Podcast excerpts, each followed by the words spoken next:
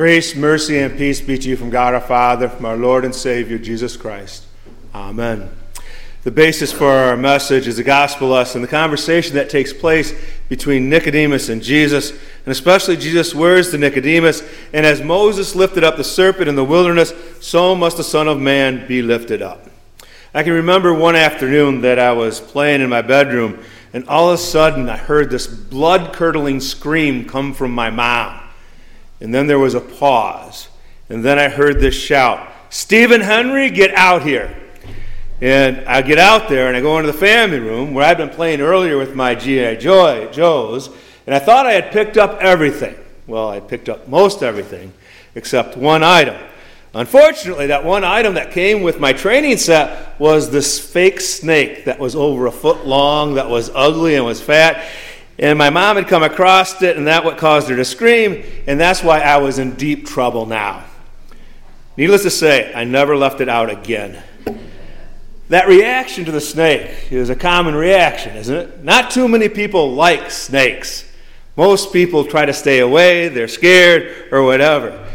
And that's why it makes such an interesting comment when our Lord compares himself to a serpent. And in doing so, he's telling us that this is an image of comfort. We don't normally think of a snake as an image of comfort. What's going on? That's what we're going to look at today. We're going to see how Jesus leads up to this idea that just as Moses lifted up the serpent in the wilderness, so must the Son of Man be lifted up. We're going to go over Nicodemus' conversation with Jesus and see that Jesus is constantly trying to call upon him to look upward, to look to God, and to look above. And in so doing, we're reminded that the Lord is calling us to do the same thing. Now, we come to the text today. John introduces it with Nicodemus being a Pharisee coming to Jesus. And there's a stark contrast, right? Normally, when we think about the Pharisees coming to Jesus, they're coming in the middle of the day. They're coming with a crowd around with one intention, to trick Jesus, to trap Jesus, to pull him into a mistake. But Nicodemus is not coming that way. He's coming at night. He's coming by himself. It's clear he's coming not as an adversary, but one that tries to figuring things out. In fact, he starts off with a compliment. He says, "Rabbi, we know that you are a teacher come from God, for no one can do these signs that you do unless God is with him." It's interesting how Jesus responds to that. He speaks to Nicodemus and tells him that he must be born again. In fact, he eventually says, "Truly, truly, I say to you, unless one is born again, he cannot see the kingdom of heaven." What Jesus is doing there may be a little subtle, but he's drawing upon the compliment that Nicodemus gave him. He says, you're one who's come from God. Well, that statement, unless you are born again, that word again actually can be translated from above. Jesus is picking up on Nicodemus' statement that God, that Christ has come from above. And he's trying to draw Nicodemus' attention that he must also come from above. You see, he's one of the Pharisees. And the Pharisees look to themselves for their salvation. Their assurance of their salvation is that they are children of Abraham. They have his blood flowing through their veins. And that they're experts on the law. They're relying upon themselves for their salvation. But Jesus is trying again to get them to look upward, and saying that it's not enough to look to yourself. That's why he follows up with a statement from Jesus, follows up saying, "That which is born of flesh is flesh, that which is born of spirit is spirit." Nicodemus, by his nature, is born of flesh. He must be born again, he must be born above, he must be reborn by God himself. He's trying to draw him attention from a security in himself and who he is. These are words we need to hear, because we can get quite comfortable with who we are, can we not? We look at ourselves, we're basically good people. Look where we are on a Sunday morning. We're in church, we're doing the things that we're supposed to be doing. We read, we pray, we love our family, we love our friends, we come to church. But as we focus on these things, we also can be so focused on ourselves that we fail to see who we really are. Because that was the problem with the Pharisees. They failed to recognize who they really are. We may fail to recognize that we are sinners and see the fullness of our sin. We may take such pride in who we are and what we do that we fail to realize our need to be reborn. And so Jesus continues the conversation, and he speaks to Nicodemus about the work of the Spirit, but Nicodemus doesn't grasp it. And finally, Jesus says to him, "Are you a teacher of the law, and you do not understand these things?" As this conversation is proceeding, Jesus is trying to demonstrate to Nicodemus again of his need to be born again. His failure to understand what Jesus was talking about, his failure to understand the things of the Spirit and how the Spirit works and how God's activity was needed, and this need for rebirth is indeed an indication of all the more why he needs it. Flesh gives birth to flesh, and as he relies upon his flesh, he fails to see the things of the Spirit, the things that Jesus was speaking about. And as we see that conversation and we see Nicodemus struggle, can't we relate?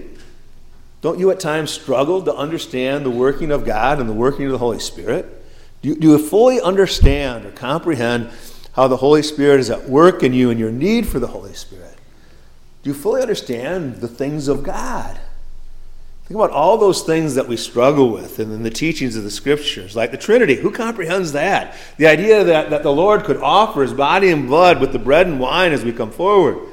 The whole idea of fully understanding God's grace and his love and how he works in our heart. How could our human mind understand any of that?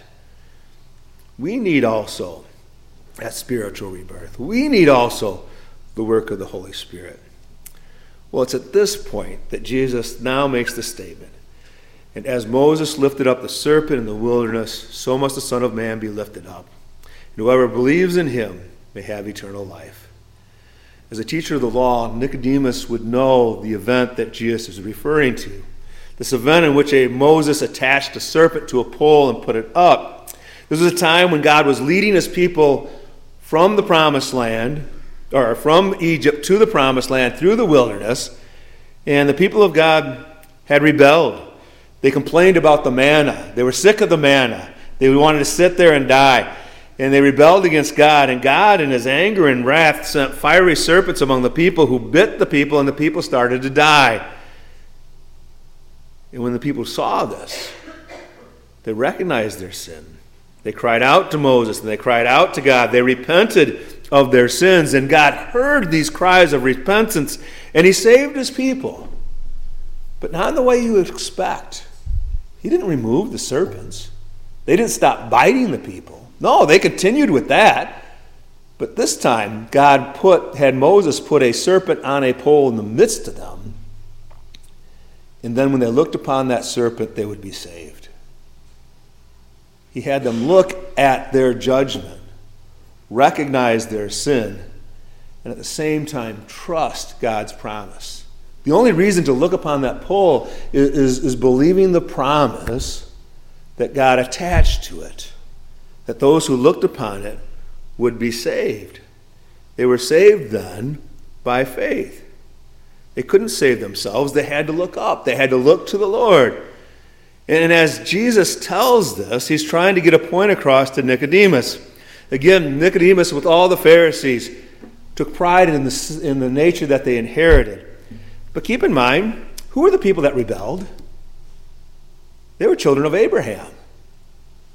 This is what Nicodemus inherited. A rebellious spirit, a rebellious flesh, that needed to be repentant of. Nicodemus needed to understand that he was no better than those in the wilderness, that he also had to repent, and he had to look up, and to look up and upon the one who was speaking to him, to recognize his sin and that trust this one who has come from God, who is bringing life and salvation to him. Nicodemus wasn't going to be able to save himself. Nicodemus needed to look upon the Lord for his salvation. And that's the way it is for us.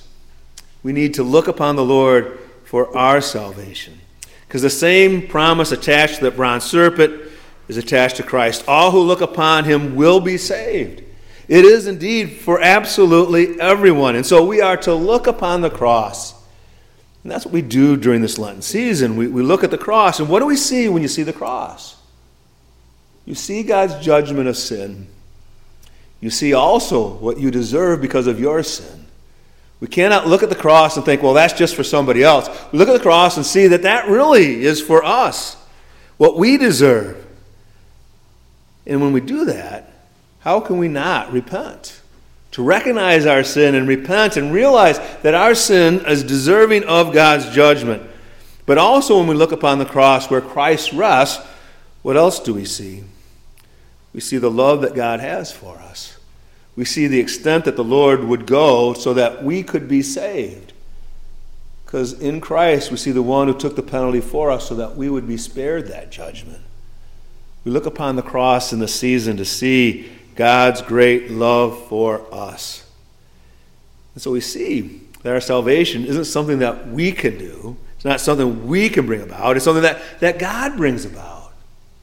He focuses our attention on Him. He brings a recognition to us of our sinfulness and the need to repent. He brings us to look upon Him and see His life and salvation that He offers. And so we live our life not relying upon ourselves, but upon Him. We place our trust in Him. We turn to Him. We turn to His Word. We come to receive His blessings as we do at this table. We come and live a life reliant upon Him. Again, it's interesting. Nicodemus came to Jesus curious about what he might learn about this person, Jesus. But Jesus sets before him something he wouldn't have expected. Sets him before him as a Pharisee that he is called to repent and look to the Lord. John tells us eventually Nicodemus does. He's there at Jesus' death on the cross, looking upon our Lord and then helping bury Him. A confession of faith. And this encounter with Jesus is recorded for us so that we also might recognize our own need for rebirth. To see that by the Word and by baptism we are reborn, given new life, and that we're called to live an entire life of repentance, relying upon Him and trusting in Him. And this, again, it's the good news that Christ brings this about. He brings about your salvation. He brings about your life. He brings about your forgiveness. He brings about your salvation. Amen. Now may the peace of God, which surpasses all human understanding, guide our hearts and minds in true faith to life everlasting. Amen.